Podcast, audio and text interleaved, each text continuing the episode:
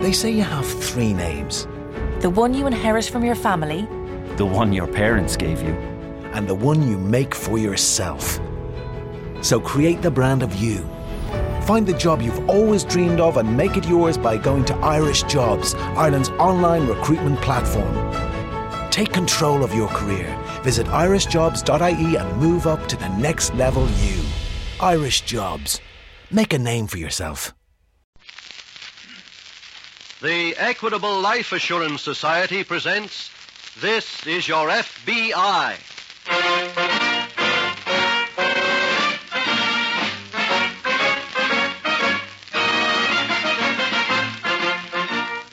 This is Your FBI, the official broadcast from the files of the Federal Bureau of Investigation, presented as a public service by the Equitable Life Assurance Society of the United States and the Equitable Society's representative in your community.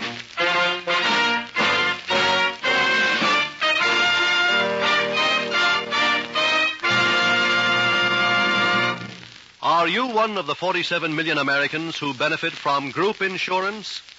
Listen carefully to this special message from Mr. Eugene Holman, president of the Standard Oil Company of New Jersey.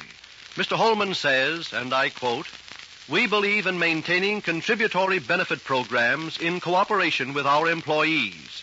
These programs enable them to achieve economic security over and above what they obtain from their pay envelopes. In carrying out these programs, we have found group life insurance and group annuities very helpful. Yes, group insurance is something worth owning. In 14 minutes, the Equitable Life Assurance Society will give further important information about group insurance, which will interest both employers and employees.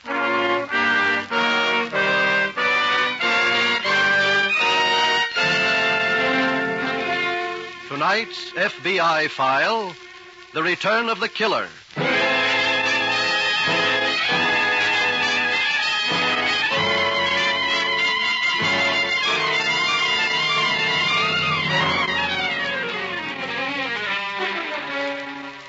Many of the axioms we learned as children have the deep wisdom of eternal truth. Mottos like a stitch in time saves nine or a word to the wise is sufficient. But there are some catchphrases that we still repeat that bear not one whit of truth. A catchphrase like the one which goes, There is honor among thieves. There is no honor, no loyalty among criminals. For honor and loyalty are qualities which the criminal mind does not quite grasp. Honor and loyalty, you understand, do not show any immediate profit. And the criminal, greedy and hate filled, regards his fellow men in one of two ways. To the criminal, you, the stranger, are either a potential partner in crime, or you are a potential victim.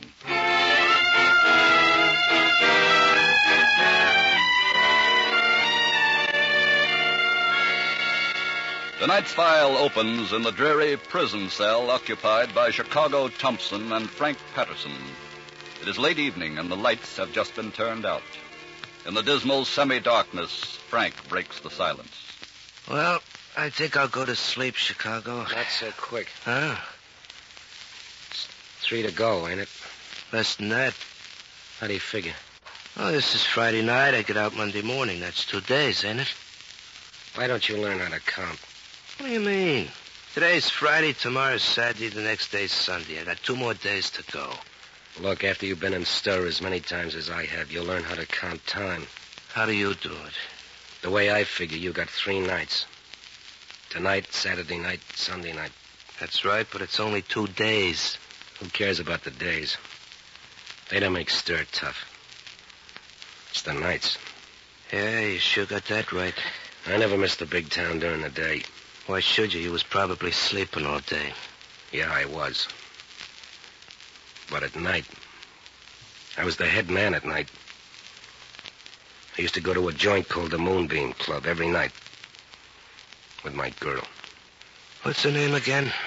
Martha Bentley. And you remember where she lives, don't you? Yeah, sure. She lives at the hotel part. That's right. Apartment 415. I can remember that. You better be able to. I will, I will. Now let's get some sleep. Why? You got a big day tomorrow? No, but I'm tired. I've been in that bakery since 7 o'clock this morning. You've been in the bakery ever since you got in this job. Yeah. It's like the army. What do you mean, like the army? Hey, You know that paper they ask you to fill out when you come in? Sure, I know. Well, one of them questions was name your favorite hobby. I remember. So I thought I'd be a wise guy, and I answered counting dough, so they stuck me in a bakery. That's a good one. Yeah, big joke. Well, starting Monday, you don't have to make bread anymore. In fact, starting Monday, you don't even have to eat it. It's all right with me if I don't even have to see it. Now, is it all right if I go to sleep? Okay. Hey, Frank, What do you want now? you remember what you got to tell Miss Bentley? Yeah, yeah. I tell her that Monday night she should open a safe deposit box. That's right. You remember the rest of it? Yeah, yeah. Don't worry. I'll be there. Okay. Now you can go to sleep. Thanks.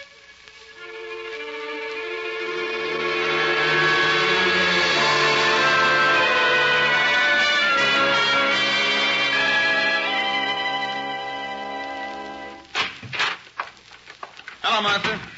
Well, where have you been, buddy? Take it easy, kid. You don't have to yell. I'm right here. Well, where have you been all day? Been out collecting some money for us. That all right? Listen, a guy named Frank Patterson came to see me this morning. Who's Frank Patterson? He was in the can with Chicago in the same cell. Oh, yeah? He picked up two of Chicago's guns, and he brought me a message. Chicago said for me to open the safe deposit box Monday night. What safe deposit box?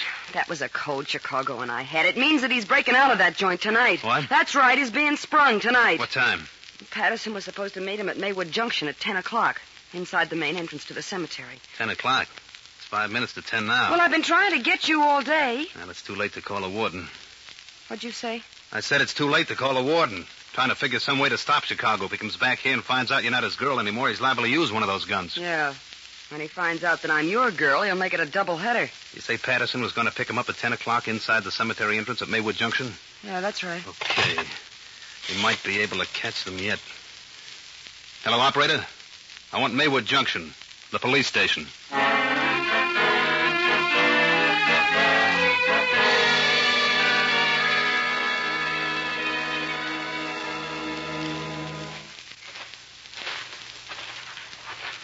Is that you, Chicago?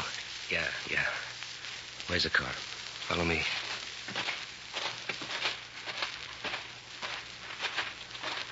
Okay, Chicago, here we are. I'll get in first. Did you bring the guns? Yeah, here's your 45. Machine gun's on the back seat. Okay, let's get rolling. Uh, before we start, where we going? Let's get to a telephone. I want to call Martha. Ain't that a little dangerous? Martha knows the coppers might be tapping the phone. She won't call me by my right name. Oh. Where do we go after the phone call? That depends on what she says. Okay.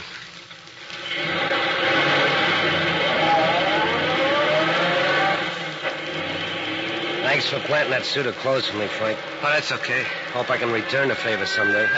Hey, what the... Faster, Frank. Steady now. I'm going to try to stop him. Well, they got the cop that was driving. What happened to them? Sounded like they hit something. They did. They hit another car, the one that passed us going the other way. Both of them turned over. I just assume they'll come that close again. Don't worry about a thing, Frank. Not while I got little Betsy here and some bullets. I love to kill cops. Hey, Chicago. Come on. Then, then cops didn't ask no questions. They just started shooting. You suppose they knew it was us coming out of the cemetery? I don't know, but I'd sure love to find out.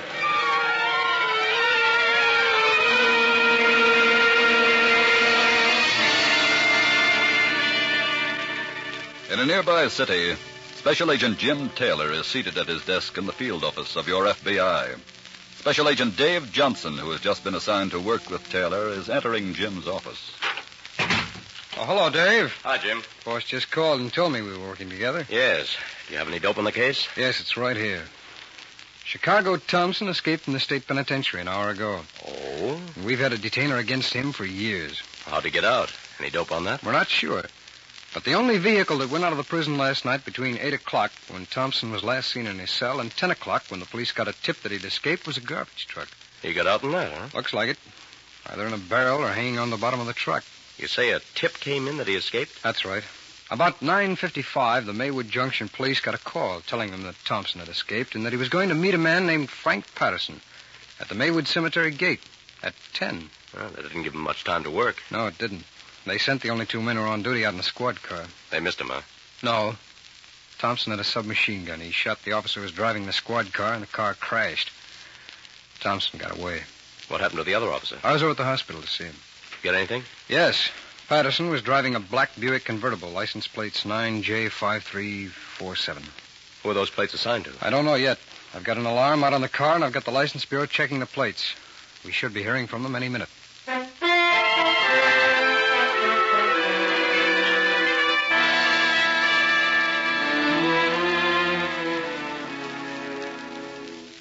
Well, baby, it's ten after eleven. I feel better now than you did an hour ago. You bet, Sugar. Then I always feel good with you. Me too, honey. Chicago ought to be getting back into itself just about now. Yeah, I guess just about now. Probably wondering how the cops knew about the cemetery. Well, he'll never suspect it was his trusted lieutenant. And his ex girl. You can cut yourself in for half of this. Martha, I was just thinking. Mm, we get into trouble every time you do that. No, honey, I'm serious. What's on your mind? Why don't we go out, pick up a couple of bottles of champagne, then come back here and celebrate? Okay. I'll tell you what. Hello? Hello, Martha. Chicago. Oh, hello, Morton. Gee, baby, I've missed you. Oh, I've missed you too, Morton. It's always half past lonesome without you. Um, where are you? Uh, I'm out on Route 30, about 15 miles from town. I'm in a restaurant with Frank. You want me to come out there? No, no, I don't want to stay here too long. Where can I meet you? At the cabin near Oak Park. I'll be there in about two hours. Okay, honey, I'll be there. That was Chicago. I know. What'd he say? He wants to meet me. Where? The cabin near Oak Park. The address there's 97 Oak Park Lane, isn't it? Yeah. Cheer up, honey. Buddy, he'll murder both of us. He ain't gonna murder nobody. I'm gonna make another phone call, and don't worry, those coppers ain't gonna miss this time.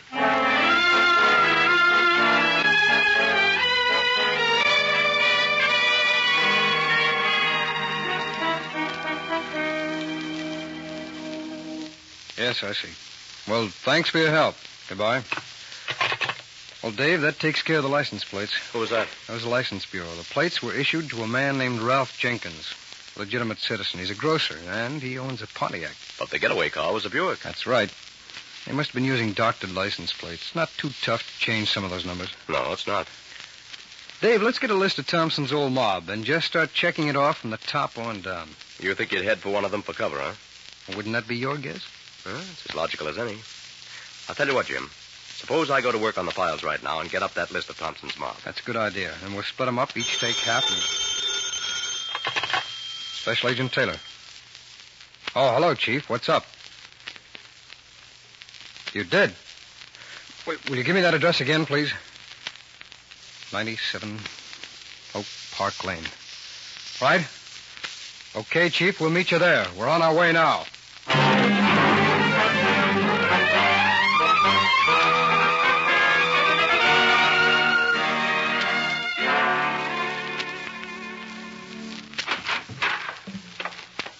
Sit down for a couple of minutes, honey, while I get some glasses. Then we can start some serious drinking.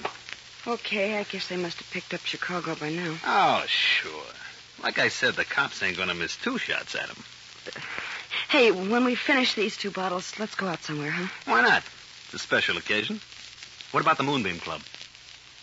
Yeah, yeah, let's go there. It'll kind of make the whole thing seem real. What do you mean? The last time I was at the Moonbeam was in Chicago. Oh? It's my birthday. We really got mauled. now I'm. I'm going there with you. Ain't it too bad you ain't gonna have any more birthdays? Chicago, where have you been? Been in the bedroom listening. Oh, what a nice pair of double crosses you two are. Chicago, you got me all wrong. you I- move in on my rackets, you move in on my apartment, you move in on my girl. Chicago, I Shut was. up. Chicago, what about the cabin? I was just. I sent Patterson to the cabin. I came in here to pick up the keys to my safe deposit boxes. I noticed a lot of Buddy's clothes. I decide to wait till you come in. Look, Chicago, I, only told was- you to shut up. I called Patterson at the cabin. The cops were closing in on him out there. Too bad about you, too. Now you know what's going to happen, don't you? Chicago, put away that gun. Why? Because you forget that all those safe deposit boxes, the one in Cleveland and in Buffalo and the one in Detroit, they're all in my name. So what? So unless I sign my signature, you can throw those keys away. And I can't write my name if I'm dead. You don't want to throw all that money away, do you, Chicago? Okay, you can stay alive until I get the money. Look, Chicago, I never. Shut up. I told you to shut up twice, and you didn't listen. Maybe this will shut you up. Well, there goes your boyfriend. Now, come on, let's get my money.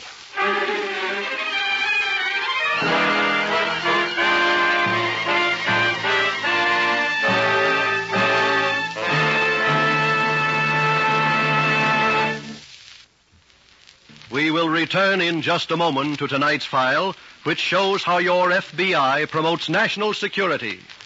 Now let's hear from a typical American worker who has attained greater personal security thanks to his employer's cooperation and the Equitable Society. Believe me, Mr. Cross, I'm one guy who's mighty glad to work for a company where he gets complete group insurance protection. I'll bet you are. Nothing like getting life insurance, accident and sickness insurance, and a retirement income, plus hospital, medical, and surgical benefits for yourself and your wife and children, all in one package from the Equitable Life Assurance Society. And no medical examination either. Well, the thing that beats me is it all costs so little. How come? That's something that amazes everybody about group insurance. You see, when a group of employees buys insurance through their employer, they can get that insurance from the Equitable Society at what you might call wholesale cost.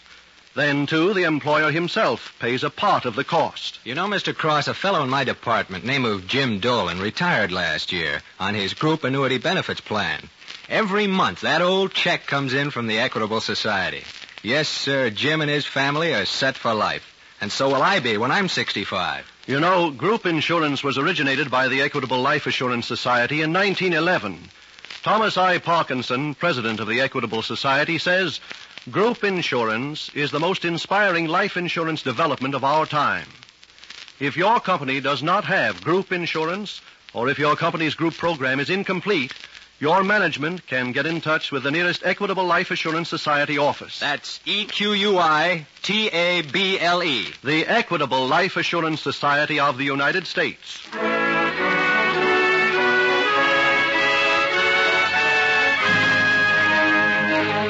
And now back to the FBI file The Return of the Killer.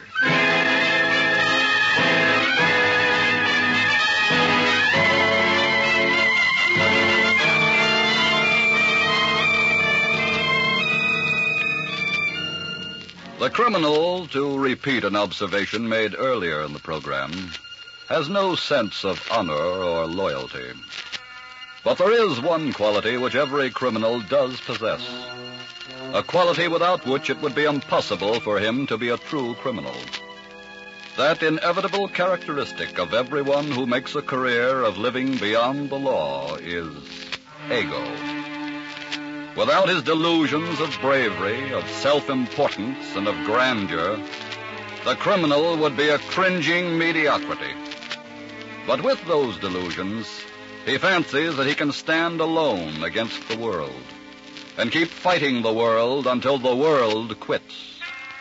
What the criminal never learns is that decency never surrenders.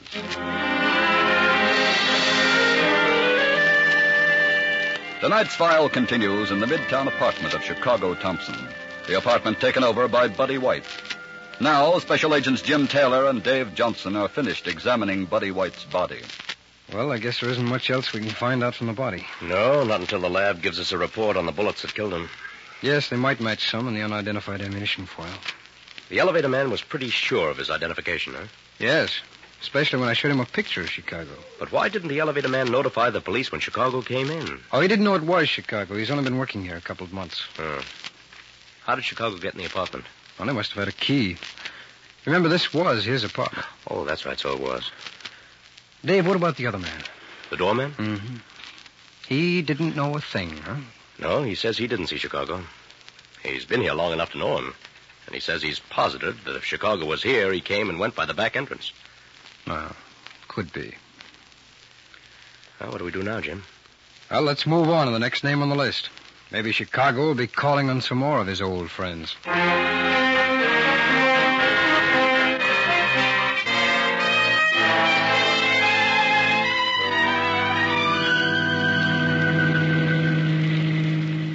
What time do you think we'll get to Cleveland? Oh, we're a good three hours away. That'll get us there about four in the morning. Yeah, about then. The banks don't open till nine. I can wait. So can you. Just keep driving. Don't try anything funny. What do you mean? I mean, like stalling if we pass a cop. I used the gun once Oh, tonight. Don't worry. I'm not that silly. It's hard to tell about you. You got pretty silly with that buddy. You got sent away for 30 years. What did you want me to do? I just wanted you to remember you were my girl. But a girl's gotta live, Chicago. 30 years is a long time. I told you I wasn't going to be gone no 30 years. Oh, I know. Forget it. It's over now. Chicago, I'll make a deal with you. No dice. Don't you want to hear my deal? No. You're not in any position to be making a deal. Just drive. Okay, dear. Cut it. Don't dare or honey me. You got a chance to live without that. I have? Yeah. After I get my dough out of that last box, I might let you go. I'm not sure yet. Maybe I'll let you go. Maybe I'll knock you off. We'll see.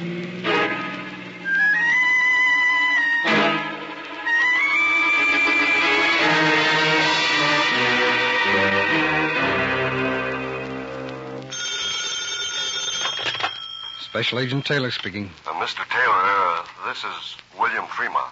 Oh, yes, Mr. Fremont. What can I do for you? Well, uh, I'm the doorman. The doorman at the Fayette Apartments. Oh, yes. Place where Chicago Thompson lived. Well, go on, Mr. Fremont. What can I do for you? Well, uh, I told one of your agents that I didn't see Chicago Thompson tonight. Yes, so I understand. Well, uh, I did. You did? When? He came out of the house about a half an hour before you arrived. Was he alone? Uh, no, sir. He was with his girl, Martha Bentley. They left in her car. What made you lie to Mr. Johnson before? Mr. Thompson gave me $50 as he was leaving, and he told me to say I didn't see him. Did you hear him say anything to Miss Bentley by any chance? Uh, no, sir. But he did ask me which was the best road to Cleveland. Cleveland, huh? Yeah. Thanks, Mr. Fremont. I'll see you later.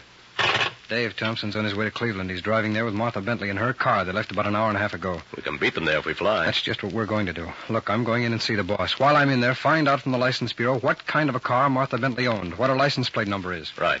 And then I'll put out an alarm on it. Right, and have them put roadblocks on three roads leading into Cleveland. Check. Oh, and one other thing, Dave. Call the Cleveland office. Ask them to have some men ready to give us a hand. And by the time you're through with that, I'll be finished with the boss. Then we can fly out of here.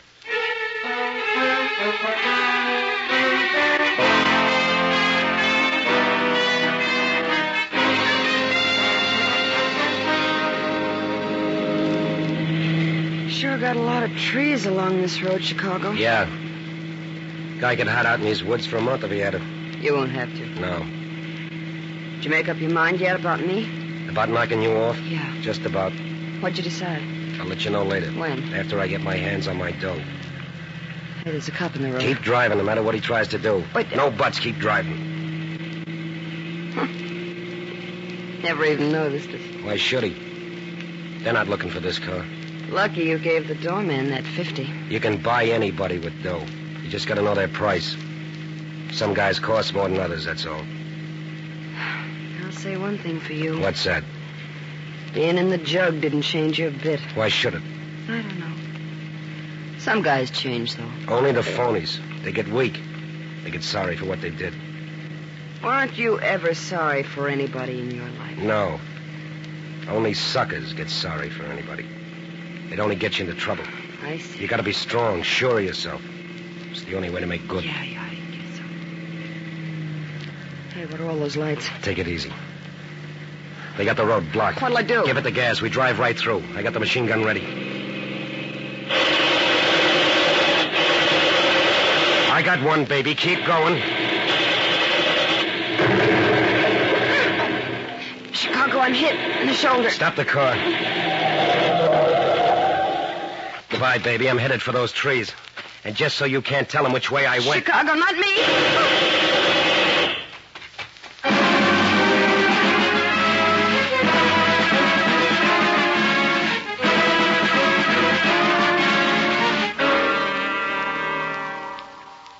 Better come out of there, Thompson.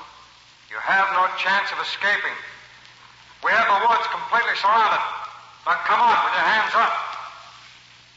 Taylor to roadblock three. Taylor to roadblock three. This is Richardson, Jim. Come in. Richardson, any sign of Thompson on your side of the woods? None at all. Okay, I'll check with you later. Over. I think I saw something moving there, Jim. Where? Right there. Get down, Dave!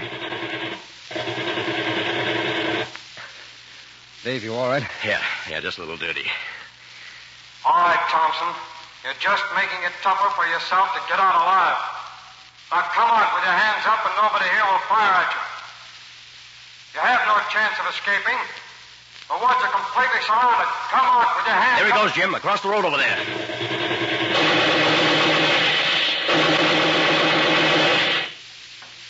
You got him, Jim. Yeah. I'm almost sorry. What? I'm almost sorry I killed him. That's one guy I wanted to see walk to the electric chair. I wanted to see how brave he was without that Tommy gun. He'd be like all the rest. I guess you're right. No gun, no guts.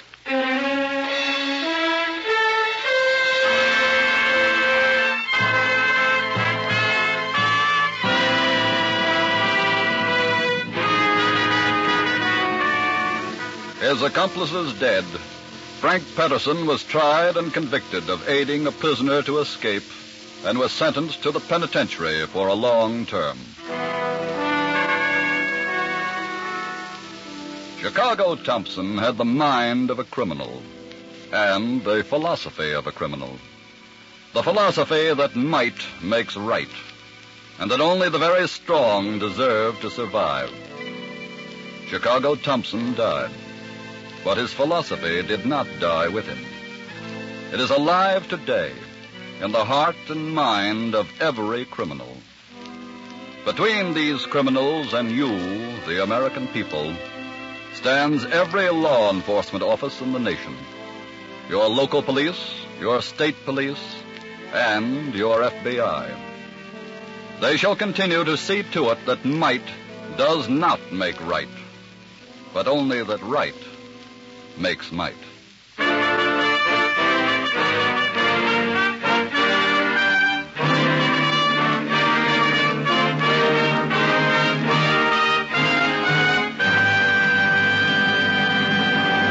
In just a moment, we'll tell you about next week's exciting case from the official files of your FBI. Now, one last word to business executives. Since group insurance was originated by the Equitable Life Assurance Society 35 years ago, thousands of employers have learned that group insurance means satisfied workers, builds loyalty and morale, decreases labor turnover, improves quality and quantity of production. Get all the facts and figures from an Equitable Society group insurance expert. Whether your employees are entirely uninsured or have only partial protection, get in touch with the nearest office or write direct to the New York Home Office of the Equitable Life Assurance Society of the United States.